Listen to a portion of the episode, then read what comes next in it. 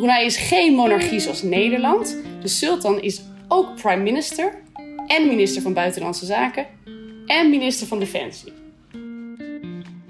En oh ja, je moet hier niet met open wondjes in de Timeron rivier zwemmen. Dan loop je het risico op leptospirose. En je moet sowieso je eerst door de lokale bevolking laten adviseren waar er geen krokodillen zitten. Een groot aantal Nederlandse artsen werkt een bepaalde periode van hun leven in het buitenland. Ik wil weten, wat drijft deze mensen over de grens en waar lopen ze tegenaan? Ik ben Danka Stuiver, huisarts op Aruba en columnist.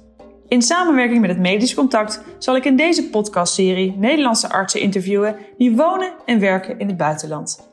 We gaan het hebben over hun persoonlijke overwegingen, hun belevenissen en over de positieve en negatieve kanten van hun vertrek. Weg bij familie en vrienden, weg uit de comfortzone, over de grens naar een onbekend land met een andere cultuur en taal en een ander zorgstelsel.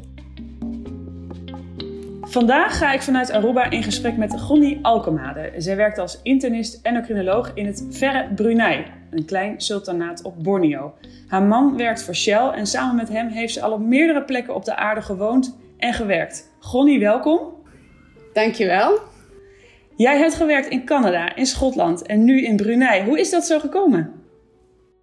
Uh, ja, nou dat, dat kwam eigenlijk omdat ik uh, toen ik 18 jaar was in, in Den Haag en net aangenomen was voor de opleiding in het LMC, ik uh, mijn nu echtgenoot Charles tegenkwam. Hij had toen net een baan in Australië geaccepteerd.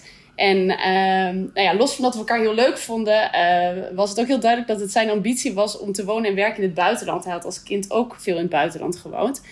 En uiteindelijk is hij eerder teruggekomen uit Australië, maar een beetje met de deal dat we dan samen op pad zouden gaan zodra dat kon. Nou, en dat, uh, dat werden vervolgens dus uh, Calgary, Aberdeen en Brunei. Uh, in Calgary heb ik een groot deel van mijn promotieonderzoek gedaan vanuit Leiden. Heel leuke tijd, veel geskiet, veel gehiked in de Rocky Mountains. Onze oudste dochter is daar ook geboren.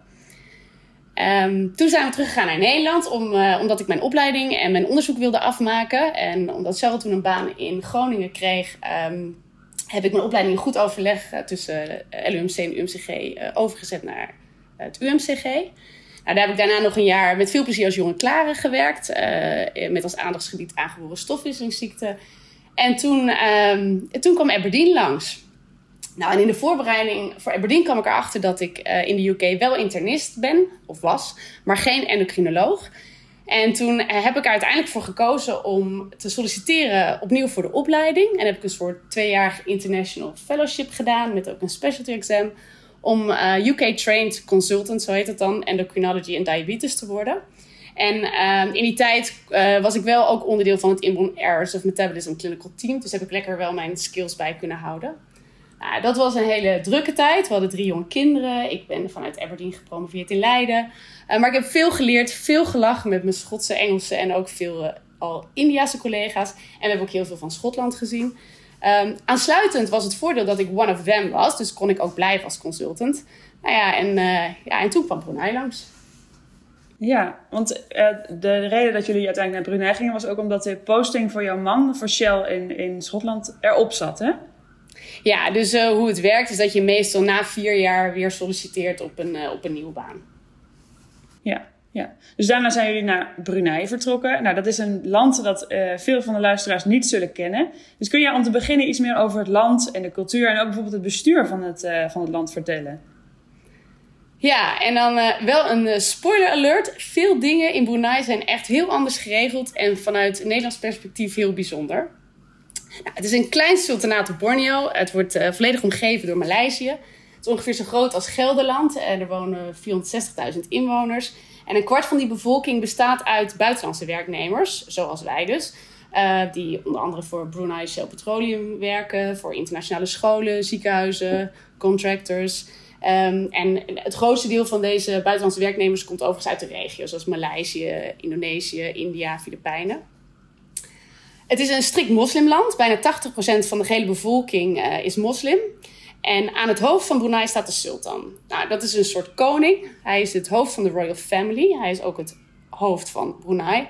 En het hoofd van de regering. Um, Brunei is geen monarchie zoals Nederland. De sultan is ook prime minister en minister van Buitenlandse Zaken en minister van Defensie. En die laatste twee posten hebben dan ook een tweede minister. Uh, het is ook geen democratie, er zijn geen verkiezingen. De sultan wijst de ministers aan. Nou, verder, op zich is het een rijk land, uh, maar het is niet zo super modern ontwikkeld als bijvoorbeeld Singapore of Dubai. Als je een voorstelling wil maken, dan lijkt het meer op bijvoorbeeld Maleisië. Maar het sociale vangnet is wel heel groot. Uh, gezondheidszorg is gratis, huisvesting is zwaar gesubsidieerd, um, lokale scholen zijn, zijn gratis. Dus voor Zuidoost-Azië is het echt een welvarend land met een hoge levensstandaard. Het klinkt in mijn Nederlandse oren toch best wel uh, ja, bijzonder. Uh, de manier waarop Brunei wordt bestuurd met een sultan die dus ook allerlei politieke functies bekleedt. Um, hoe zit het qua cultuur? Qua cultuur, um, ja, Brunei zijn ontzettend vriendelijk. Het is een, het is een Maleisische cultuur, een Malay cultuur. Familie is heel belangrijk. Um, veel mensen wonen met extended familie in grote huizen. Uh, ook in vrije tijd brengen veel mensen met hun familie door. En eten, of makan, speelt echt een centrale rol. Dus ieder praatje of iedere bijeenkomst waar je heen gaat is een uitgebreid buffet.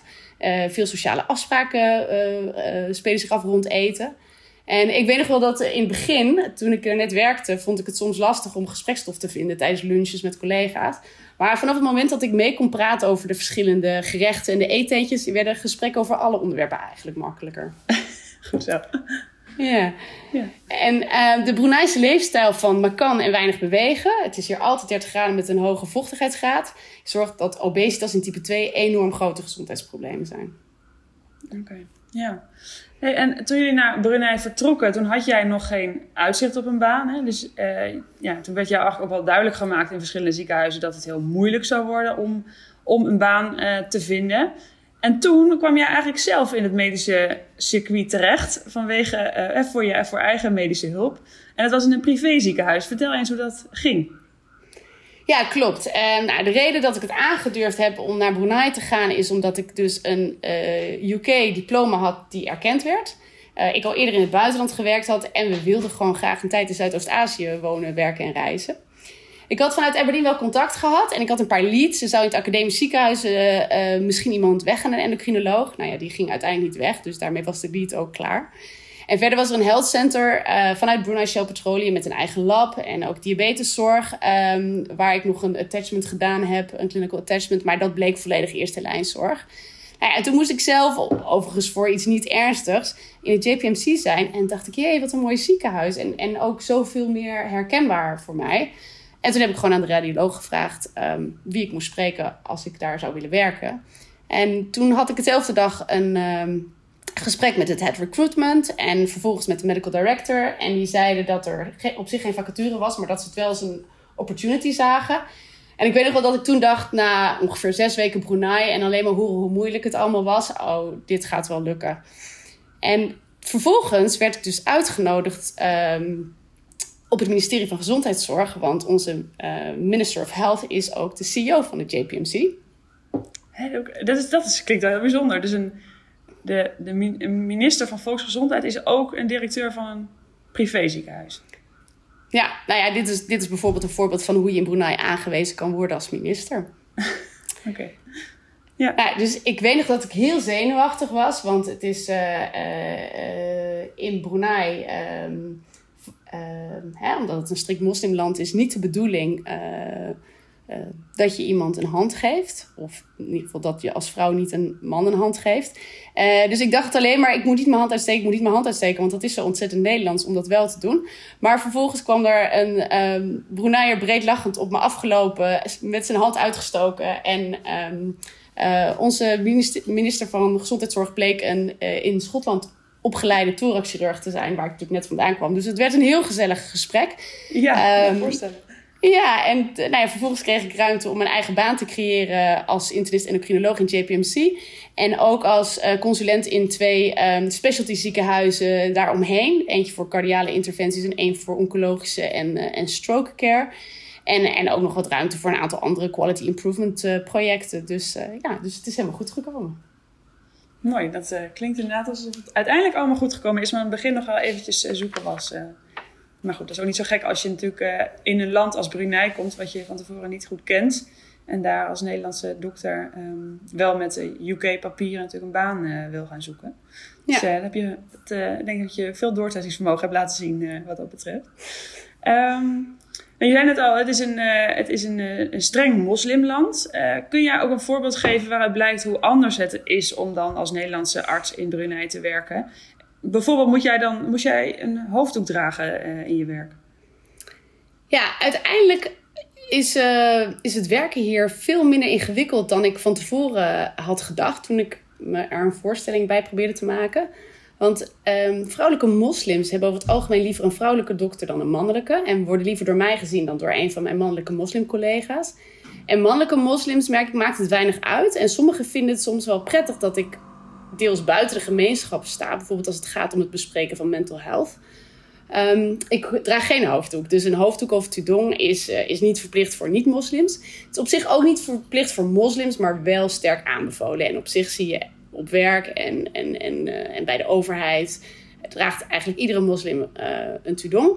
Ik heb wel een aantal jongere Wat patiënten... Wat is een tudong? Is dat hetzelfde Ja, een hoofddoek, ja. Oké, okay, ja. ja. Ik heb wel een aantal jongere patiënten die uh, bijvoorbeeld als zij uh, uh, op een werkdag met Tudong komen en als ze een vrijdag hebben zonder. Oké. Okay. Okay. Ja, het is niet zo streng als bijvoorbeeld in, in Iran of zoiets. Dat je echt op nee. straat. nee, oké. Nee, nee, precies. Nou ja, en wat merk je verder? Ja, er is vijf keer per dag hoor je overal de oproep tot gebed hè, vanuit de minaretten. Maar ook bijvoorbeeld als wij meetings hebben in het ziekenhuis, beginnen die vaak met een gebed. Dat is een soort blessing van de meeting. En uh, sinds een uh, aantal maanden hebben we ook bijvoorbeeld in ons ziekenhuis iedere ochtend om 8 uur hoor je dan via de luidsprekers een gebed ter bescherming tegen COVID. En um, ja, ook als je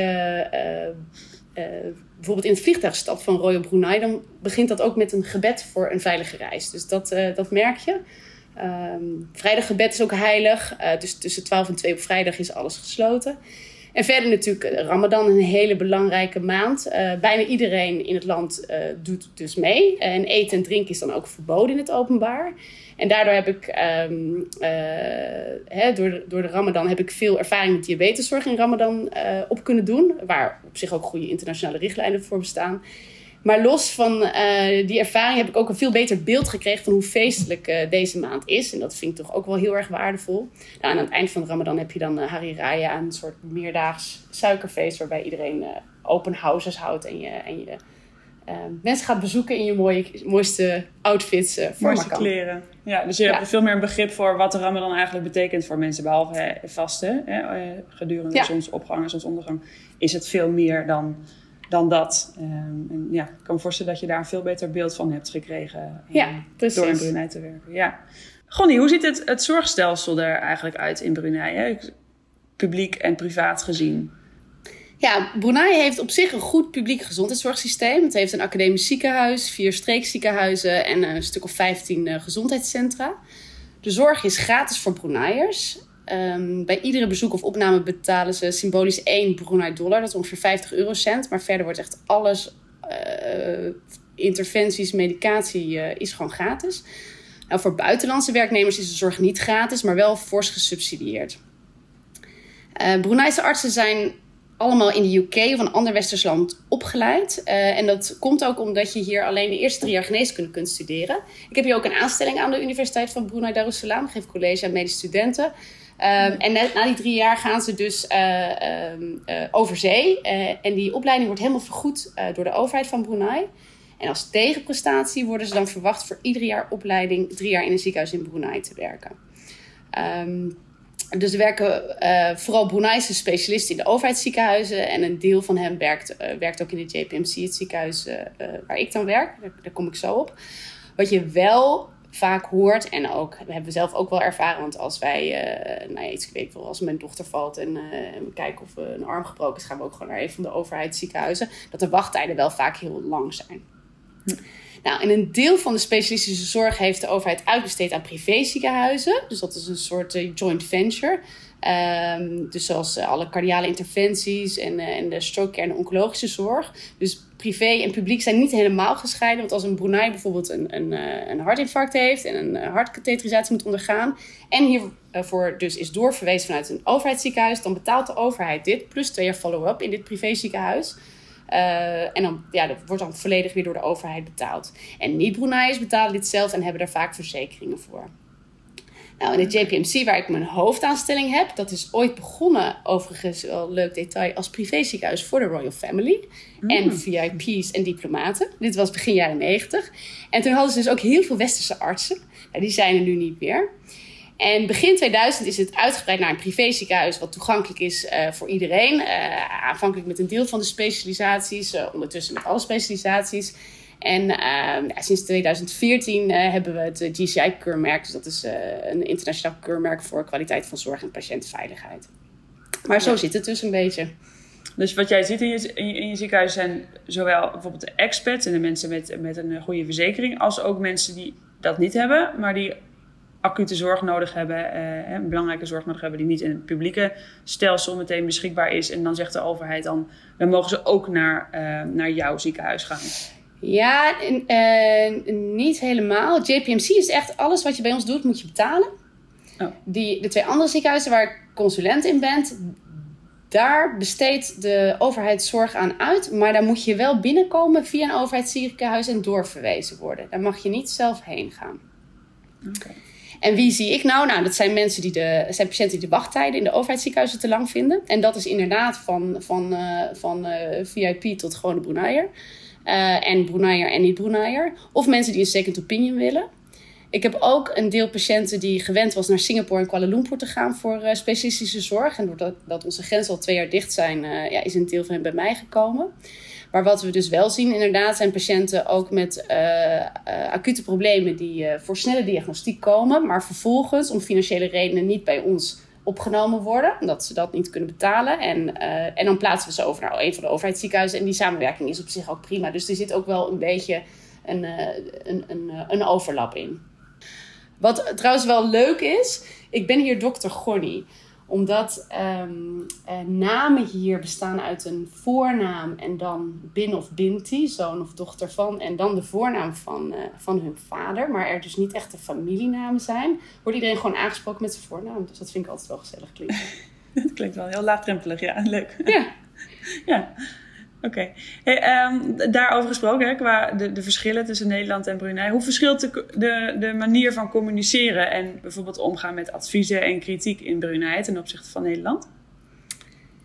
Ja, nou, ik denk dat het wel goed is dat ik via de UK kwam. Want daar had ik al geleerd wat Britser te communiceren dan ik uh, vanuit Nederland gewend was. Ja. En ik, toen ik net in Aberdeen zat, heb ik ook nog wel eens aan een Engelse vriendin van mij gevraagd: uh, Kun je me wat tips geven? En uh, haar advies, wat ik ter harte heb genomen, was: lots of pleases and thank yous and assume nothing. Nou, dat komt in Brunei ook wel van pas. Confrontaties zijn hier echt nat dan. Um, maar ik vind toch wel met een beetje Nederlandse insteek kun je net iets meer vragen of regelen als je maar beleefd en respectvol blijft. Gewoon, zijn er uh, nog andere, zijn er specifieke gezondheidsproblemen in Brunei die een uitdaging vormen?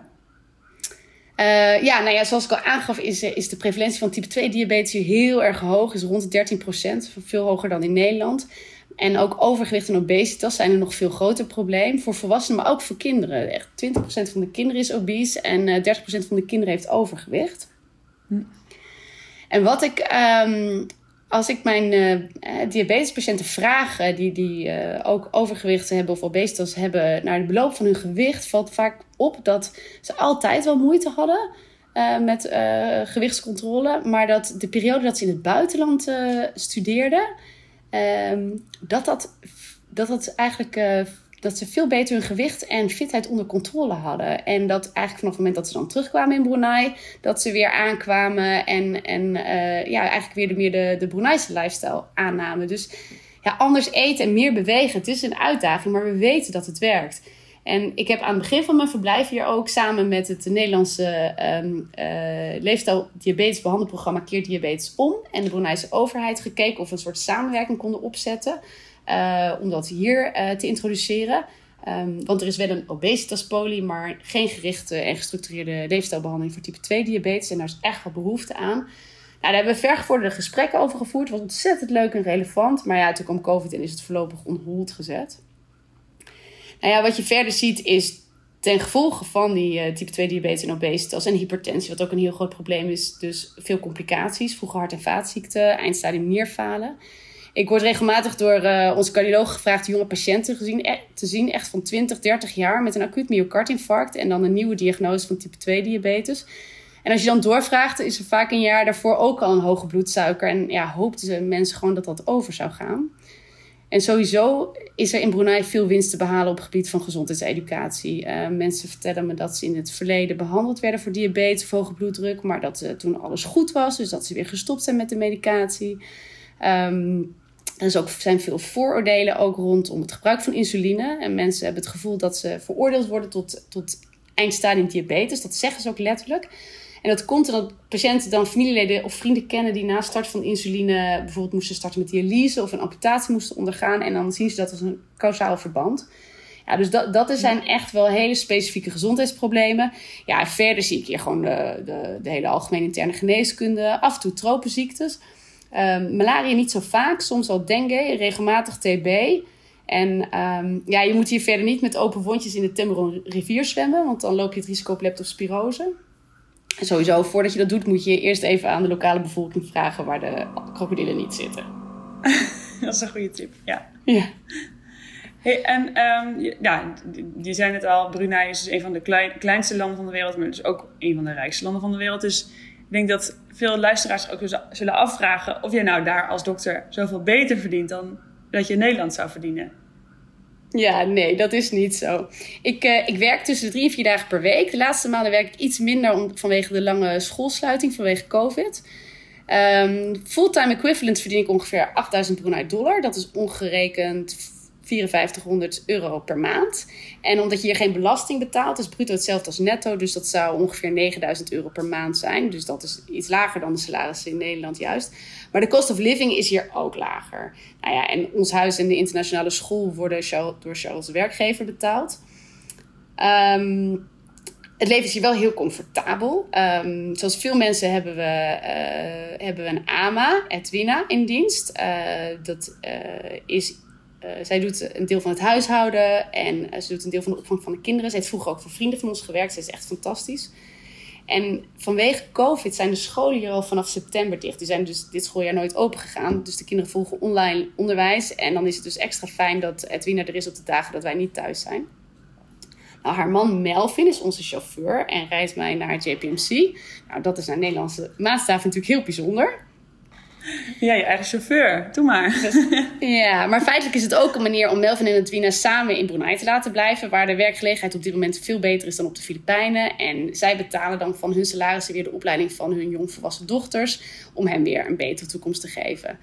En daarnaast is de weg op zich wel prima. Maar er gebeuren dagelijks heel veel ongelukken. Meestal door mensen die uh, teksten en rijden tegelijk. Dus in die zin is het ook best wel prettig dat Melvin rijdt. Want uh, goed openbaar vervoer bestaat hier niet.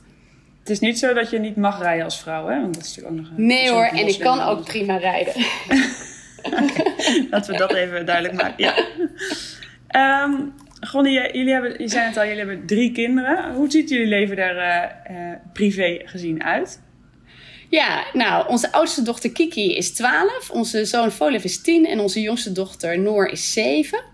Um, we wonen in een expertdorp uh, dat Panaga heet. En alle kinderen tot een jaar of 12, 13 gaan hier naar de internationale uh, Panaga School. Ze fietsen gewoon vrij over de fietspaden. Moet je wel altijd uitkijken voor de apen. Er zijn hier heel veel makaken, die zijn heel brutaal. En, en daarnaast zie je soms de wat schuwere zilverliefs. En de kinderen weten dat ze de apen niet aan moeten kijken en ook niet moeten lachen. Want als je je tanden laat zien, dan, ja, dan dat is een vorm van uitdagen. Maar um, ja, ze weten goed hoe ze daarmee om moeten gaan. En dat gaat eigenlijk altijd goed. ja. ja, verder zie je hier de prachtigste vogels. Hoornbeels, ibissen, veel monitor lizards en, uh, en hagedissen. Die monitor lizards, ik weet niet of je die wel eens gezien hebt. Maar die kunnen echt heel, heel lang worden. En ik weet wel, nou, toen waren we hier ook echt net. En ik was op zoek naar een verfwinkel, want ik wilde de, de kamer van de kinderen gaan uh, schilderen. En toen dacht ik dat ik dus een krokodil op de stoep zag lopen. Wat wel, ook wel zelf wel een bizar idee vond. Maar toen ik eens goed keek, ze hebben gewoon een andere, andere bek en een net andere vorm. Maar het had echt de grootte en, de, en uh, nou ja, het deed denken aan een krokodil. Maar dat was dus een van die monotellisters die verder echt helemaal niks doen. Uh, ja, behalve tegen bijvoorbeeld jonge katjes, maar voor mensen echt, uh, echt niet gevaarlijk zijn. Vroeger was waar wij woonden was jungle. Um, en dat zie je ook echt. 75% van Brunei bestaat nog steeds uit tropisch regenwoud. Dus overal staan palmbomen en tropische bloemen en struiken. Um, wij lopen de straat uit en dan zijn we op het strand aan de Zuid-Chinese Zee. Nou, dus kinderen spelen daar veel, zwemmen, wij hardlopen er veel. En dan heb je echt adembenemende zonsondergangen. Sowieso wordt er veel gezwommen thuis of op de Panaga Club, wat een sociale ontmoetingsplaats is voor sport en andere activiteiten. Ja, en voor COVID hebben we heel veel in de regio gereisd. Uh, in Maleisië, Singapore, Vietnam, Bali, Australië. Echt prachtig. Nou, de afgelopen twee jaar hebben we vanwege de gesloten grenzen ongeveer iedere vierkante centimeter van Brunei gezien. Maar je kunt hier ook, precies, je kunt hier ook prachtig hiken naar watervallen. Je kunt snorkelen, duiken, weekenden doorbrengen in Tembrong National Park. En wat je ook merkt is omdat iedereen hier ver van huis zit zonder familie, ehm, is het gewoon een hele hechte community en zorgt iedereen voor elkaar en is er altijd heel veel te doen. Dus dat is heel gezellig. Nou, klinkt, het klinkt in ieder geval als een uh, hele fijne plek om te wonen en ook op te groeien hè, voor jullie kinderen. Dus ik ben wel benieuwd, wat, wat zijn jullie plannen voor de toekomst? Ja, nou deze zomer verhuizen we terug naar Nederland. Onze oh. oudste dochter gaat naar de middelbare school. En dat hebben we altijd een beetje gepland als terugkeermoment. Maar zelf hebben we ook wel zin om dichter bij familie en oude vrienden te zijn. En ook de kinderen ja, een stukje Nederlandse wortels te geven. We hebben de drie kinderen ingeschreven, allemaal op een Nederlandse school. Dus dat zal wel even wennen worden. Want ze hebben uh, ja, tot nu toe alleen op internationale scholen gezeten. En onderwijs in het Engels gevolgd. Met wel vanuit school ook, uh, ook uh, Nederlands taal- en cultuuronderwijs. Thuis spreken natuurlijk voornamelijk Nederlands. Maar de kinderen praten onderling ook best veel Engels. Ja, en als er vrienden bij zijn, gaat het natuurlijk ook vaak in het Engels. Dus ik neem een paar maanden vrij om iedereen te helpen settelen. En daarna heb ik ontzettend veel zin om weer in Nederland aan het werk te gaan. Veel dingen zijn heel goed geregeld in Nederland. En ik ben natuurlijk een tijdje weg geweest. Maar ik kijk er naar uit om, uh, ja, om met mijn kennis en ervaring mijn bijdrage te gaan leveren. Nou, heb je al uitzicht op een baan? Of, de baan was natuurlijk vrij moeilijk op dit moment. Dus daar ben ik wel benieuwd naar. Ja, ja, nou, toen ik eh, de specialistenopleiding afronde in, uh, in 2013 uh, eh, was volgens mij de banenmarkt beter. Maar als ik deze zomer terugkom, sluit ik natuurlijk aan in de rij van werkzoekende jonge klaren. Iets wat nu heel erg speelt en, ja, en hopelijk ook vanuit solidariteit opgelost gaat worden. Nou, ik heb het afgelopen jaar veel netwerkgesprekken gevoerd met collega's in Nederland. Overal krijg ik eigenlijk dezelfde boodschap. Krappe markt, moeilijk om een baan te vinden. Veel ziekenhuizen hebben een aannamestop. Uh, ik, ben, ja, ik heb toch het advies gekregen om uit te gaan van eerst een paar tijdelijke banen voordat ik een vaste baan vind. Uh, ik heb nog geen baan. Ik ben wel in gesprek voor een hele leuke, in beginsel tijdelijke functie. Ja, en ik hoop erg dat dat doorgaat. Ja, en anders luisteren nu vast ook een paar endocrinologen mee die denken: hé, hey, dat is misschien wel wat voor ons. Nou, wie weet. Ja. Uh, Gonnie, als laatste vraag. Um, nou, jij hebt op diverse plekken in de wereld gewoond en gewerkt. Wat zou jij een collega willen adviseren die overweegt om ook in het buitenland eh, te gaan werken? Ja, nou, in aansluiting op wat collega's tijdens eerdere podcast al gezegd hebben, het is handig om je tijdig te oriënteren. En zeker omdat Nederlandse diploma's niet zomaar overal geaccepteerd worden. Voor mij heeft de UK-route goed gewerkt. Die was echt de investering waard. Uh, een UK-registratie wordt in de meeste huidige en voorheen Commonwealth-landen geaccepteerd. En ik, ja, ik heb er dus een stuk extra opleiding voor uh, gedaan. Maar ik weet bijvoorbeeld, nou in ieder geval voor Brexit, dat je als huisarts je als GP kon registreren in de UK bij de GMC, General Medical Council. Je moest er dan wel heen vliegen voor een identity check. Maar, uh, en dat je dan vervolgens met die registratie uh, in een heel aantal landen kon gaan werken. Nou, verder is het handig om met veel mensen uit je netwerk te praten. ik ben door verschillende mensen om me heen enorm geholpen in het contact leggen met collega's in het buitenland. En daar ben ik ze heel dankbaar voor. Ja, en het leuke van in het buitenland werken vind ik dat je leert werken in een andere taal, een andere cultuur en een ander zorgstelsel. Um, en ook dat je daardoor dingen die je altijd in Nederland heel gewoon hebt gevonden op waarde leert schatten. Overigens is mijn ervaring wel dat in het begin in een nieuw land zie je vooral de verschillen en kan je daar enorm over verbazen. Maar hoe langer je ergens werkt, hoe meer je de overeenkomsten ziet.